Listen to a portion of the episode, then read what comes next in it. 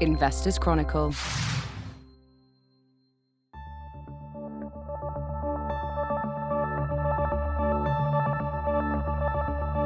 Hello and welcome to a new episode of IC Interviews, the podcast in which we at the Investors Chronicle discuss the biggest market ideas and stories with some of the most interesting people in the business. I'm Alex Newman, an associate editor at the magazine, and today we're going to be talking about dividends, what they mean, their peculiar absence in the US market in particular, and the possibility for a comeback there.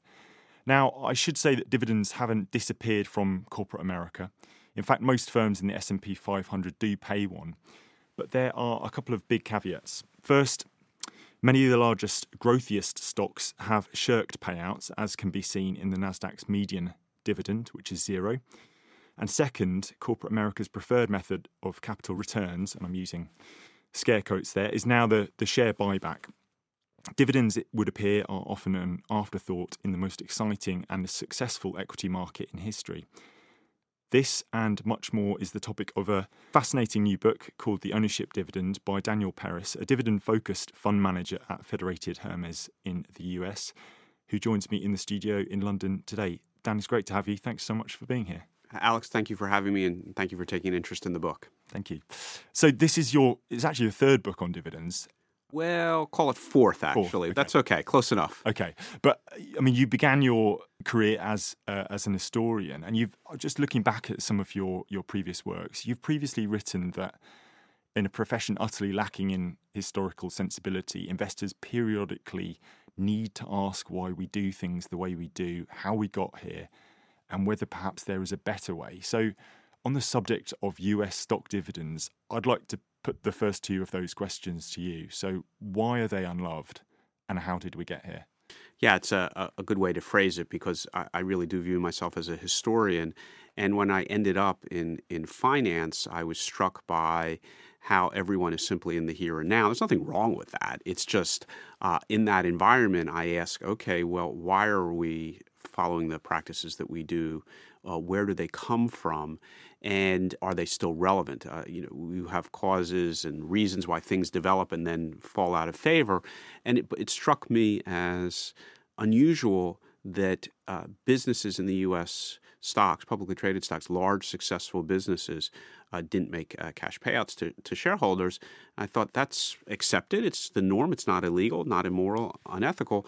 But a quick check of history found that it was historically anomalous, and it's kind of intellectually anomalous from a business ownership perspective. A minority business owners, meaning not majority owners of a business, would expect normally a share of the profits after operating needs and investment needs are met. Otherwise, why would you own something other than pure speculation, et cetera?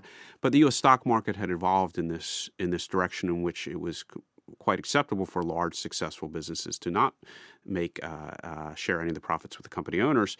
And I thought that was unusual. And that led to investigating the reasons why this, what I call historical anomaly, occurred. And that is the topic of the book. There are a number of reasons. We can get into them during the course of the hour. The big overarching one, kind of the thread holding the book together and the argument for investors that they can think about, is the 40-year decline in interest rates. I refer to them as risk rates, not just interest rates, because there are a lot of factors pressing interest rates. You have to just check the front page of the Investors Chronicle, and you'll see that there are a lot of factors affecting Bank of England rates, Fed rates, overnight rates, short-term rates, and even longer-term rates, the 10-year rate on the Guild or the U.S. Treasury that are most important for equity investors. So there are a lot of puts and takes there, but interest rates and risk rates were coming down for 40 years. And that had profound impact. Unless you're in your late 60s in the U.S. as an active investor, you don't really remember what it was like when business ownership through the stock market entailed an income stream. And that ever-declining risk rate encouraged businesses to make fewer and fewer payouts. Fixed income instruments, the cash rate of return decline, that goes without saying, but equity as well. And you saw the yield of the U.S. stock market's been below 2% since the mid-1990s. It's really been falling even for a decade before that.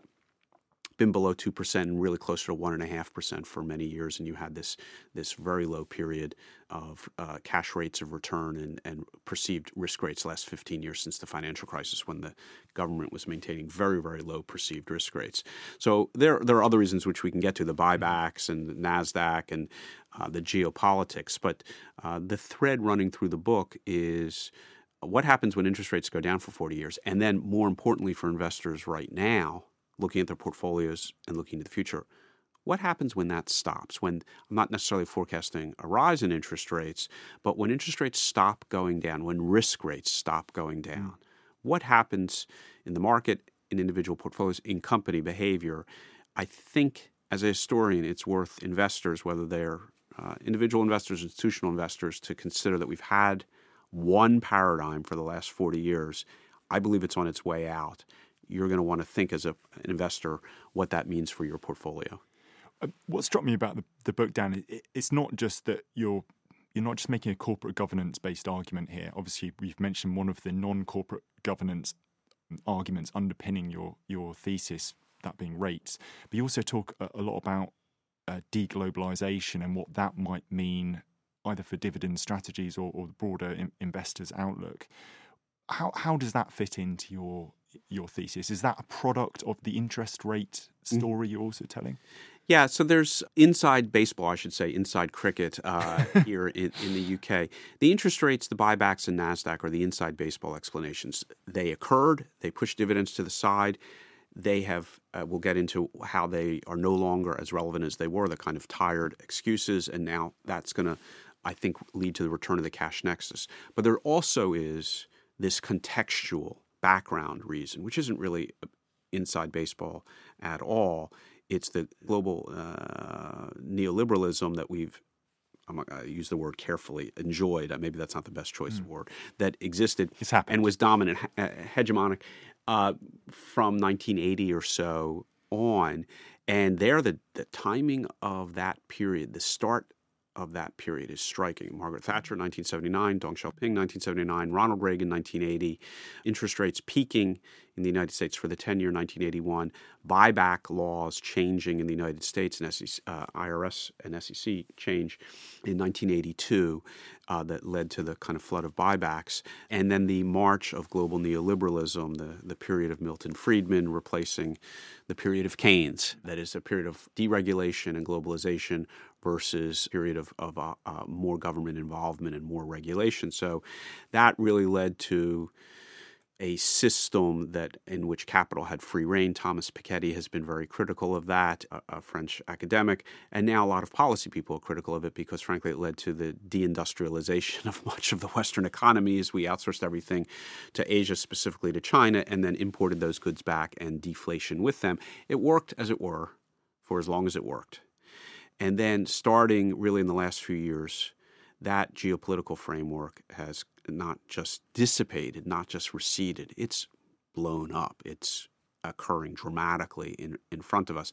It's one of the chapters in the book. It's getting a fair amount of play, but trying not to get too political. But if you just look at in 2020, start with COVID in China, makes the supply chain argument harder, and people are now thinking about having to reinvest, corporate executives and governments reinvest in national industrial policy, in supply chain, in not having just the thinnest, tightest supply chain that maximizes profits, efficiency, but a supply chain, even for service companies, that is more efficacious, shifting a little bit from efficiency to efficacy, meaning more redundancy, meaning more working capital, meaning more costs, so that the system is a little bit more robust, because obviously the global supply chain failed quite dramatically as a result of COVID and what was going on in China. The second thing is, the politics are pretty ugly right now, particularly in the United States. The sense that there is a consensus around global neoliberalism is gone, completely gone. Even worse, I would say there's not even a consensus that we need to have a consensus anymore. Instead of trying to reach some sort of agreement, political entities in the United States are content to literally say, I don't care what the other side thinks, and I'm not interested in reaching a consensus. Interest rates bottom in September of 2020, and then any lasting idea of neoliberalism and kind of the liberal ideal and giving a opportunity to markets and individuals to succeed, and having governments agree on that. If there was any lingering doubt, Russia got rid of it by invading Ukraine in 2022, bringing it home, as it were, to Europe. So what's going on politically in the United States and here in Europe, the changes in the supply chain and the interest rate structure, this period from 1980 to 2020, boy, is it over. Mm. And so that's part of the paradigm shift. It's not really the finance part, which is about the interest rates and buybacks and Nasdaq, which is addressed in greater length in the book and the implications of those trends reversing. But the broader geopolitical context is very important, that environmental thing. That is what contributed to the maintenance of this environment from 1980 to 2020, and is also going to be ushering in a to-be-determined environment now that the global neoliberal paradigm is rapidly retreating. Okay. You make the argument that a re-embrace of dividends, you know, in the way it's attached to this paradigm shift or otherwise, would involve a multi-decade mean reversion in investor preferences. I'm just going to play devil's advocate here. One might argue that, yes, asset prices and valuations revert, but some elements of investing and finance don't revert. So take brokers' fees, for example. They've gone down. They're probably not going to head back up. Or another big phenomenon of the last few decades, the intangible asset intensity of corporate balance sheets. That's a huge change, which has been a shift from mid-century. Why should something as ephemeral, I suppose, as corporate dividend policies snap back to a long-term trend? It's not the same. It's not the same thing as a price, is it? It's more an attitude, almost a cultural signifier. Why does that mean revert? I'm going to respectfully disagree. Okay. So I do agree that certain trends in the industry are more long-lasting. So the reduction of fees is obvious. You didn't discuss passive investing and index investing. That's another long-term trend that's not likely to change any time soon. The trend will likely continue.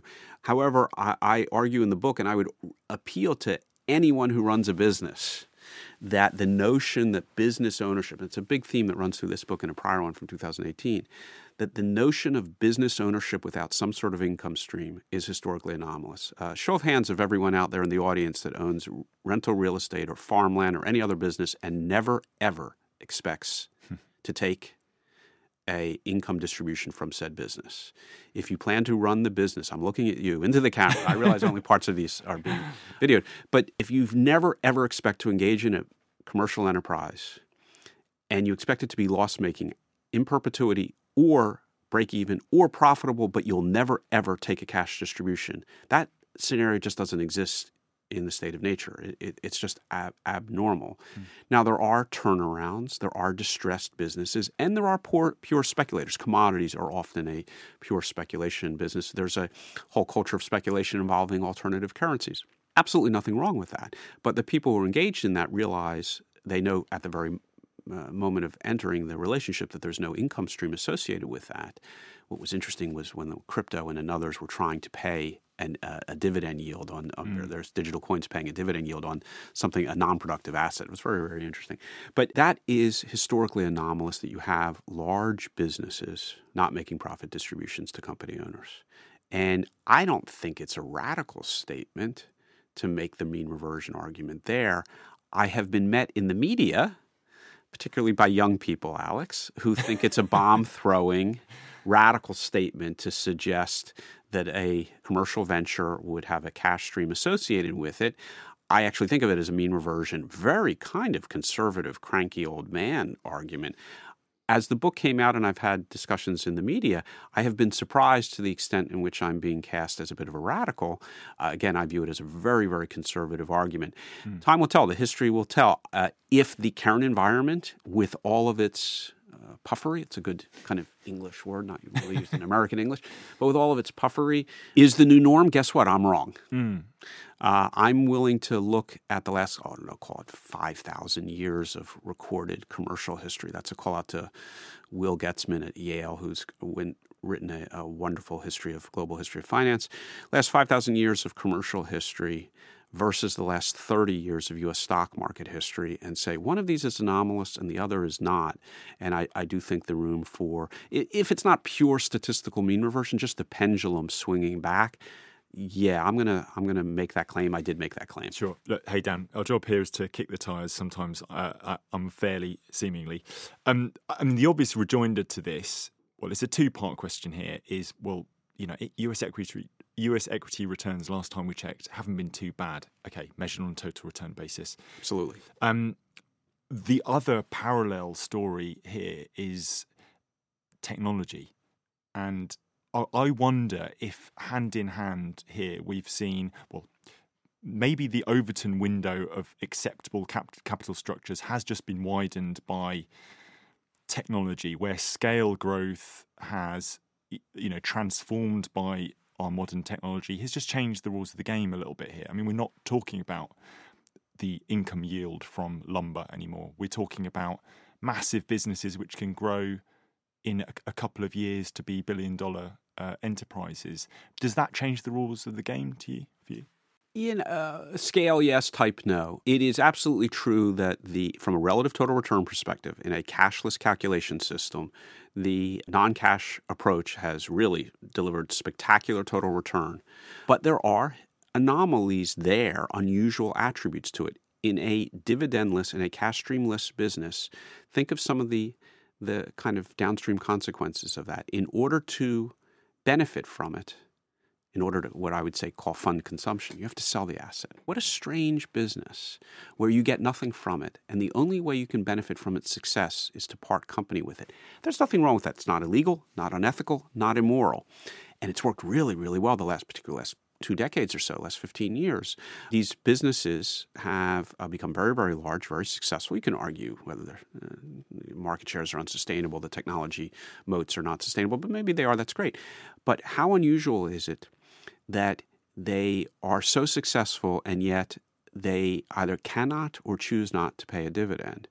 That's a very strange definition of success. I'm not challenging their business success. I'm just saying within the capital structure, that's very unusual. Now, investors have not picked up their picks and axes and Molotov cocktails and gone out protesting on the street, because in stock market terms, it has been very successful. And investors, in order to fund consumption, have happily substituted harvesting capital gains for an income stream. And it's worked very well the last couple of decades.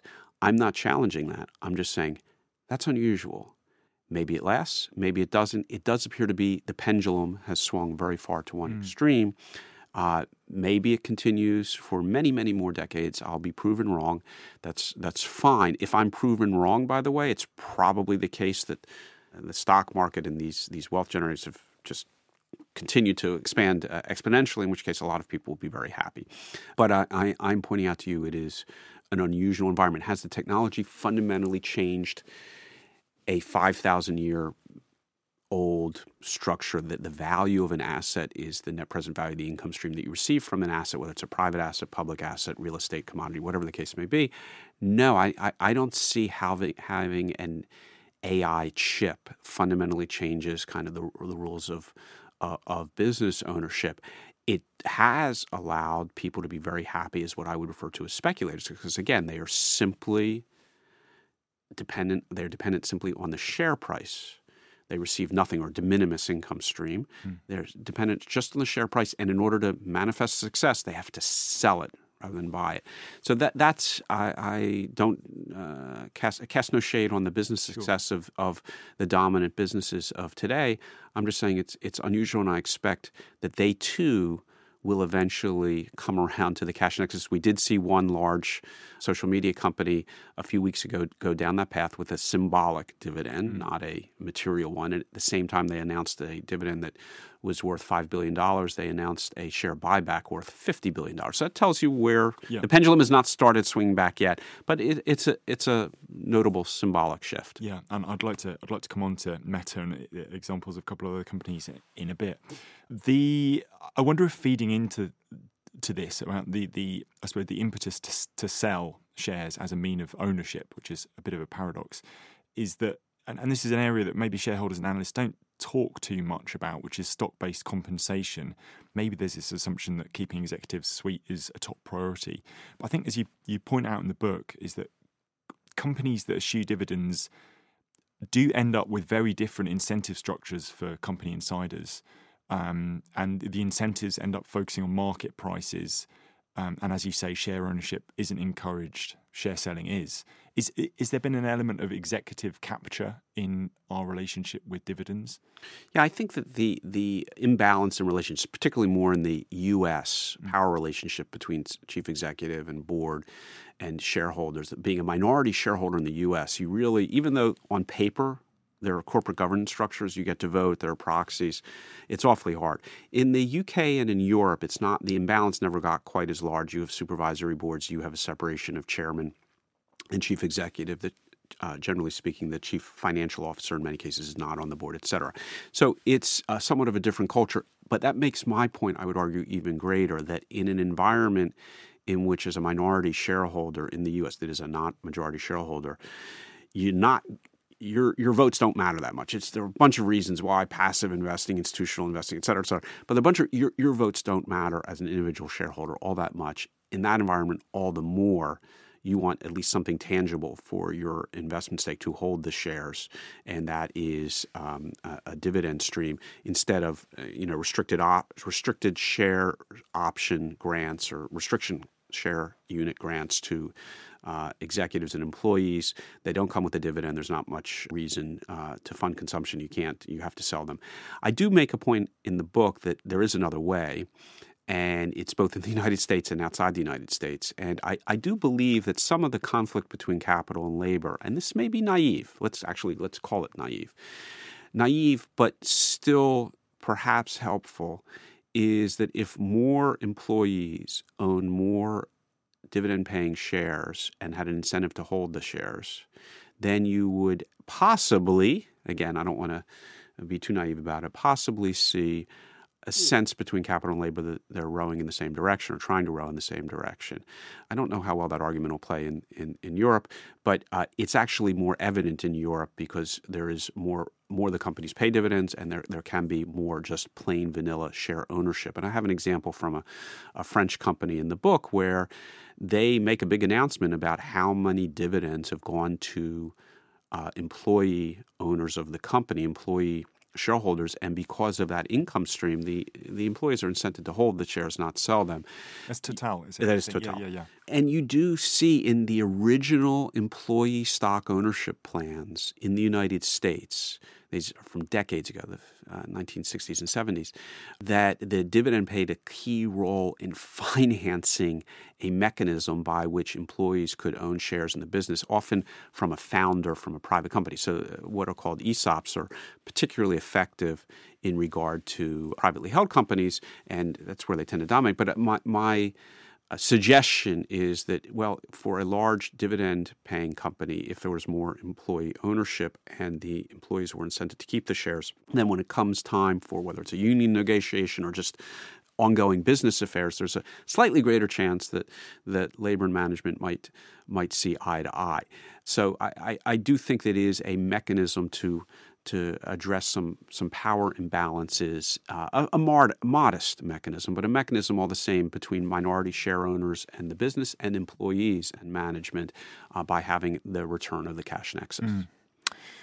Very conscious, if I'm going to stray into talking about tax efficiency, this might be the point where people pause their podcasts or go find something better to do. But I think it is an area worth tackling on the subject of buybacks that I also want to explore here. I mean, some companies and investors complain that dividends can complicate things from a tax perspective. Do you think that either America's tax treatment of dividends needs to change, or that there needs to be a balance struck either between those incentives as they end up falling to buybacks in relation to dividends? Yeah, the carrot tax structure is fairly benign, meaning it is neutral between buybacks, qualified dividend income, and long-term holdings in the presumed capital gains. Can be a capital loss, but the presumed capital gains from long-term holding. Those tax rates were neutralized, were evened in 2003. So it's been 20 years. So there's no actual tax rate differential from an investment perspective between the two. The difference is in timing, that a dividend is a timed event, creates a taxable moment, relatively small for each individual moment, but taxable moment each time it happens. Whereas if a company doesn't pay a dividend and you're an investor and you wish to not generate a capital gain that year but wish to defer to a later time period, you can by simply not owning. You can also defer the capital loss. Let's say the share price is going down. Mm-hmm. If you don't want to take the capital loss now, you can take it in tomorrow. So again, it's presumed to be a capital gain, but it can be a capital loss. But over time, it's been more capital gains. That timing issue is so loud in the marketplace. If you want to make that point, by all means, I please stop shouting in my ear. I get your point. You don't want to pay the tax man under any circumstances, or you prefer not to. And what's more, you're prepared, because dividend-paying securities and non-dividend-paying securities tend to be different. You are prepared to subordinate investment policy to tax minimization. That is a choice. It's not a necessity. It's a choice that many people make, happily so. I'm just pointing out it's a choice. And there are other people who look to a dividend saying, and even though it's a taxable event, saying, wow, just got a check in the mail, source of a company's profits, they must be doing something right. Yeah, it's a taxable event, but I know what it is. It's cash on the barrel. Again, these are choices. They're not necessities. The academics have there's a whole chapter. There are two chapters in the book, which you as a reader may glaze over, because I go into the trenches of academic warfare in two instances, one, the academics against dividends, and the other, the academics for dividends. And boy, it is brutal trench warfare. But at the end of the day, the academics writing in the 50s, 60s, 70s, and 80s, when taxes on dividends in the United States were higher than taxes on capital gain, just cannot conceive that anyone would not take that into their calculations. Now their argument is reduced to just one, which is just timing, because dividend tax rates are the same. And but the loudness of that argument is still so profound. And fine, stop shouting in my ear. I'm just saying it's a choice to subordinate investment policy to tax minimization. There are lots of investors out there who want to make that choice. I've got no issue with it. To me, however, it is not a reason why the cash nexus or standard business ownership logic, which would be attached to an income stream, should be avoided. If you're going to literally, throw everything away about business ownership just to avoid taxation, that is your choice, but certainly not my choice. Mm. Maybe a lesser plank of or I don't know, maybe it's a greater plank of the academic take on all of this is the idea that the test of any capital return framework has to be if a dollar or a pound in the company's hands is more valuable than that same dollar or pound in the shareholders' hands. What's your response to this view that a company without the capacity to find a higher return on cash than interest in a brokerage just isn't worth owning? That's the rejoinder some might make to the idea that to the whole concept of yep. dividends. Yeah, very trusting soul. You're probably, if you are that person, I think you're probably quite optimistic, very sunny, very cheery, very believing of everyone. Sadly, I can't share your unrestrained, unconstricted, unmeasured optimism that the CEO telling you that he or she has unlimited growth prospects. I just, sure, okay, good. I'm glad to hear that. That's good to hear, but I'm not there. The reality is, as a minority owner of a business, particularly in the U.S. case where corporate governance on paper strong and in practice is quite weak, the dividend does act as a check on perhaps the slight possibility that the CEO's optimism and cockiness is in fact overstated. God forbid such a thing. But it does happen that corporations waste money. Mergers and acquisitions and buybacks would be the examples 1 and 2 of, in one case, overpaying for things, in the other case, speculating in your shares with company cash. And a dividend is a modest agency cost check. I don't know if we want to get into the literature of agency costs, but simply a way of checking keeping a modest constraint on someone you've given capital to keep them at least a little bit more thoughtful before they go out and spend every last penny on a shiny new object or on their own share prices, shares. So it is a tool that a minority shareholder has that I think is a reasonable compromise.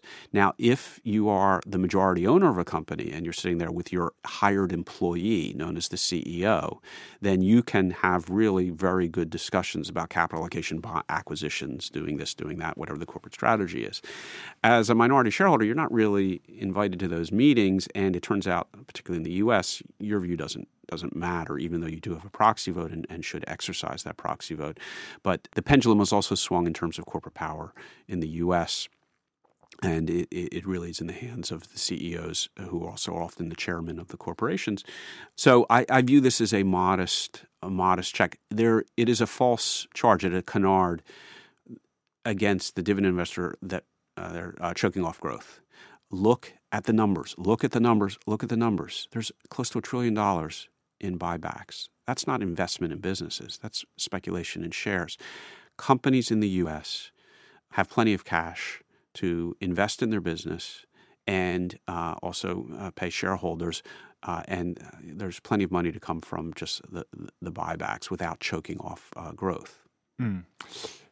You're going to have to bear with me here, Dan. I've this very vague theory that one of the worst things to happen to investors over the last 3 decades were those, these sort of generic stock images of office places in which there's always some exceptionally handsome mid-ranking executive showing a line chart heading up a 45-degree angle. Do you think there's, with investing, you're talking about those investors who in their late 60s who might remember, income playing a greater role. But I mean, for a lot of that, the previous paradigm that we were talking about has involved prices going up and up. And then do you think there has been a psychological need to see prices rising? And maybe we can attach that phenomenon to cryptomania a little bit. And maybe that's why that's one reason why, dividends have been excluded or have dropped down from the equation, that there's actually something in just how we think about investing. I mean it's a very ephemeral judgment I've just made, but yeah. So as I mentioned earlier, but we can elaborate on, because there's a chapter in the book about stock prices and charts, literally chart the phenomena. When you look at a chart of a stock on your computer or even in your handheld, there's a lot going on there that you don't really realize. Listen, the capital gains, harvesting capital gains to fund consumption, and looking at capital gains, unrealized capital gains, to make you feel better, it's worked really well. The dividend investor or the business owner operating through the stock market is not a bear market investor, doesn't want share prices to go down. Dividend growth drives share price increases. Total return is, whatever the yield was at the starting point plus the growth in the share price driven by the dividend growth rate itself. Over time, share prices grow in line with the dividend. So we also like charts to the up and to the right. And as I make a point in the book, you can have a higher total return, more money for you in a flattish chart than you might have in an up and to the right chart if the flattish chart it comes with a higher dividend yield. And the math is very, very simple. If you have a stock that doesn't pay a dividend that goes up 6% a year, and that's great. And then you have a dividend-paying security that has an 8% total return, but it's a 4% yield and 4% dividend growth reflected in 4% share price growth, that chart's going to look a lot worse, but the total return's been higher. So the issue is not wealth creation. It's that the focus on the share price is different from wealth creation, but it's worked well. You are correct. Dividend, non-dividend paying securities, the darlings, have made everyone feel really good. Again, remember, the wealth creation is purely psychological until you sell the asset, and then it's become real. And hopefully, you've sold the asset for, as it were, a huge gain. But that psychological reality of the dopamine that coming from a rising share price as opposed to a check in the mail, I don't dispute that. I'm just pointing out, as I do in the book about stock charts and more broadly about the argument about business ownership, is, know what you're doing there. That is speculation in share prices dependent upon other people. A dividend check is a profit sharing dependent upon the business. And again, stock chart can be a misleading measure of wealth creation. Mm. I said we were going to come on to it. One stock, I suppose, if you look at their chart, it is up and to the right quite considerably, Meta. They announced a couple of weeks ago an inaugural dividend, the intention to pay one, de minimis, as you did point out, but still a dividend nonetheless. And this was hailed by some as a moment that the company finally matured, which I thought was quite an interesting description of the business, which, I mean, we don't have to get too much into the weeds of you know, the investment case of Meta here, but there are some, you know, investors do have some concerns about that business and its direction, despite it being enormously profitable for shareholders. I mean, just to play devil's advocate here, could we also interpret a move of you know, dividends being now paid to shareholders, that some trust might have broken down and that investors would actually like their capital back? Thanks very much. Or should they just be selling if they're taking that attitude? I don't want to read too much into in a particular security, but sure. The book does forecast that other companies are going to be subject to the cash nexus, the return of cash nexus. Cash now has a cash return, meaning money market funds, short-term securities. Government securities now have a meaningful cash return. Fixed income securities, private fixed income securities have a meaningful cash return. The stock market in the U.S. still doesn't. I just think the pressure is going to be overwhelming from an asset allocation perspective to compete for capital, that more and more companies are going to do that. And I think to some extent it's just that simple, that the competition for cash. What it will tell will be those companies that can do it and those that can't. Mm. Tide's going out to hackneyed Warren Buffett phrase too many times. Who's wearing a bathing suit, who's not?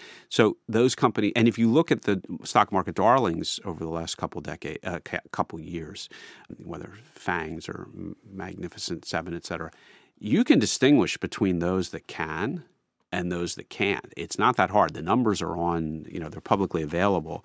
And some of these companies are profitless growth and some are highly profitable growth. And I just think the ones that are highly profitable growth will eventually respond to that. It's not a huge judgment about going X growth. I do think, again, the funding is there. It's mostly going into buybacks now. It can easily go into dividends. It's not really going into the reinvestment of the businesses, hence all the buybacks.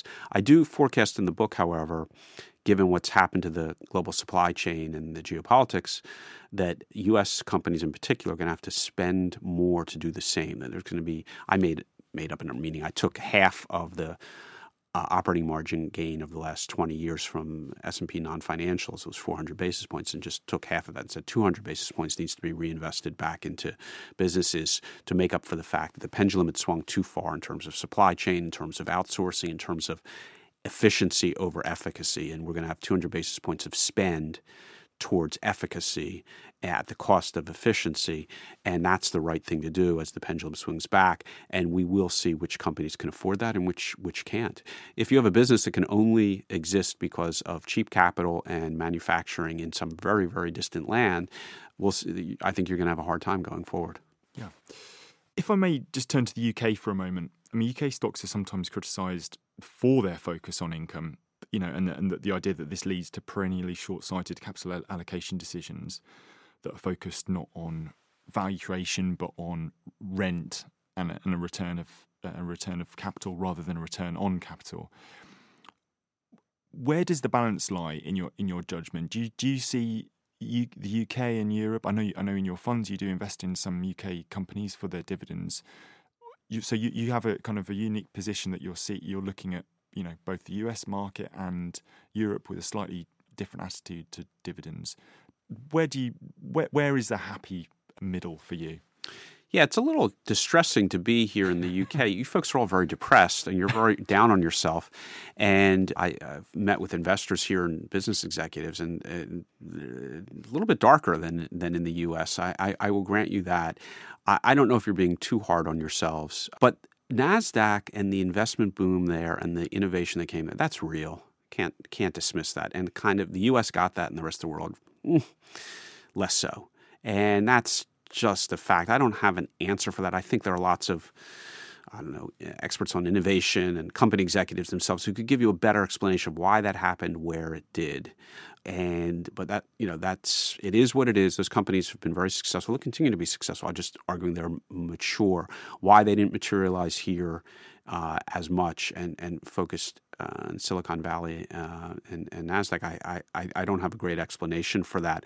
I wouldn't be too hard on yourselves, though. I mean, you know, yes, the U.S. has benefited from the Nasdaq phenomenon. But every day's a new day, and I'm not too concerned. I'm not quite as depressed about the whole situation as many of the people I meet in the UK.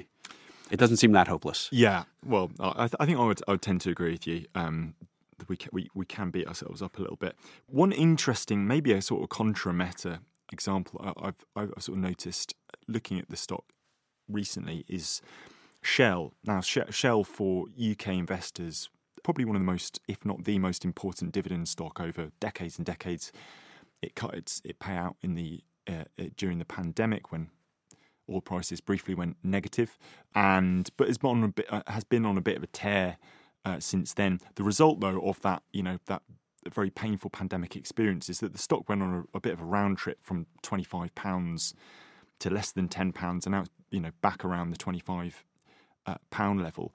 That said, their capital allocation framework seems to be tilting towards the buyback, whereas I would think if they, you know, I suppose they're playing to different audiences here, aren't they? They've got a big international investor base which might have sort of opinions on the tax treatment of dividends. There might be withholding tax issues there, and also the company tends to trade at below 10 times PE. It will obviously make the case that its stock is deeply undervalued. I mean, what's interesting for me is that from a retail investor perspective, this has been in some ways a horrible stock to own. If you're going to apply a total return strategy over the last few years, you're having to make huge scything cuts to your capital at points of crisis, potentially when you need the cash the most because the dividend's just been cut. Have they? Do you think in a way that their capital, there's a clear, well, I don't want to ask too misleading a question here, but the retail investor almost experience here is that dividends are more consistent and friendlier capital framework than the one that it seems some institutional investors are calling out for. Is that a fair characterization? Without, you know, we don't have to focus on Shell. The reputation is that it's more consistent, but there is one element missing, and it's a very simple one. And it's the original notion of diversification, not the diversification that you think about now. The original diversification that Harry Markowitz and Modern Portfolio Theory represented was going from, you know, one or two securities, from owning one prominent energy company in the UK to, in his classic work from 1959, you might want to consider owning 9 plus cash, because then the benefits of diversification kick in, because an individual company's results, income streams, share prices are going to be volatile. You know, further work, it's not very complicated statistical or academic work, shows the benefits of 20, 30, or 40 holdings. You're gonna cover your bases and get that consistency of the income stream. That's not what your financial advisor currently, or the academic or the third parties currently encourage you to do. They want you to own thousands of securities through ETFs and passive vehicles that have way too many securities. You basically own the market. Now, owning the market might be a really good solution, but don't call it diversification. Diversification is to kind of maximize return, minimize volatility. With 30 or 40, you're there.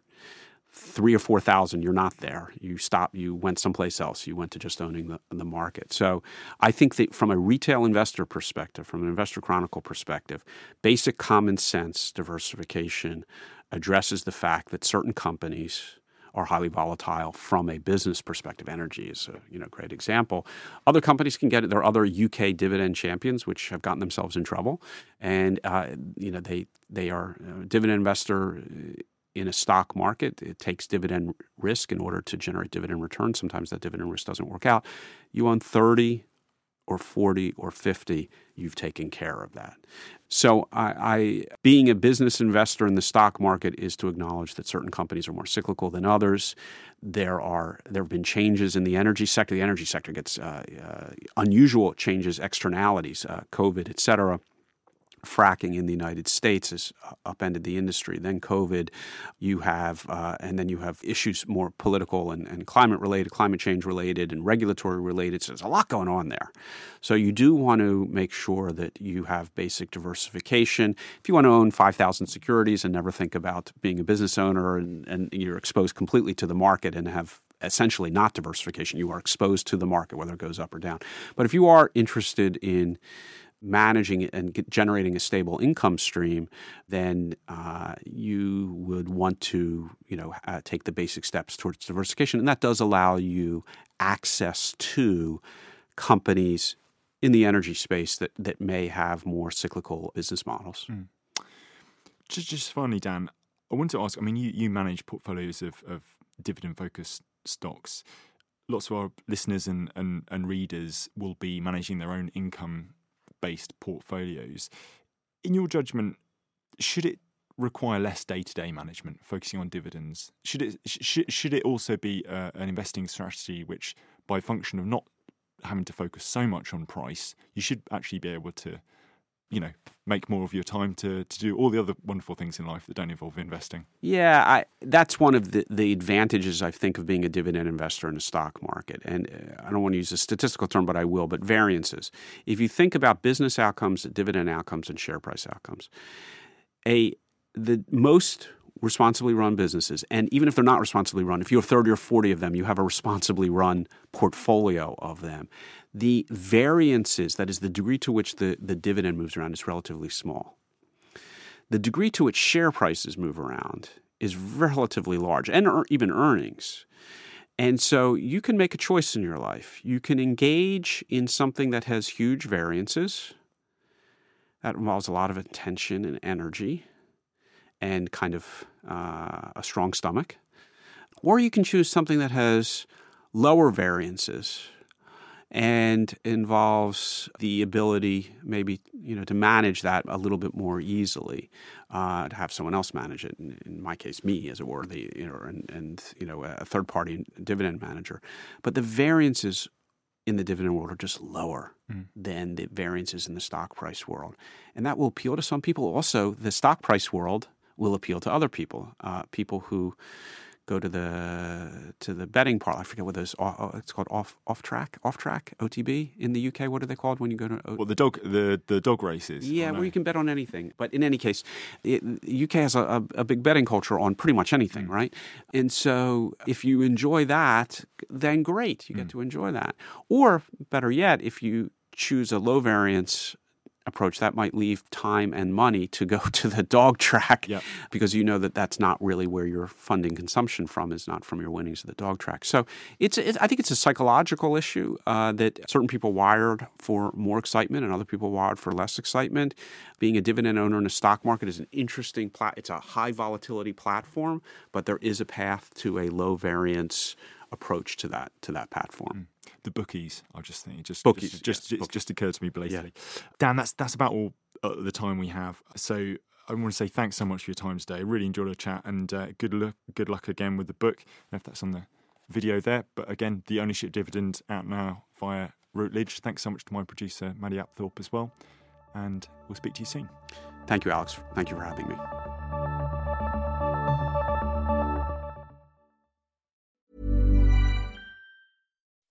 When you make decisions for your company, you look for the no-brainers. If you have a lot of mailing to do, Stamps.com is the ultimate no-brainer. Use the Stamps.com mobile app to mail everything you need to keep your business running with up to 89% off USPS and UPS. Make the same no-brainer decision as over 1 million other businesses with Stamps.com. Use code PROGRAM for a special offer. That's Stamps.com, code PROGRAM.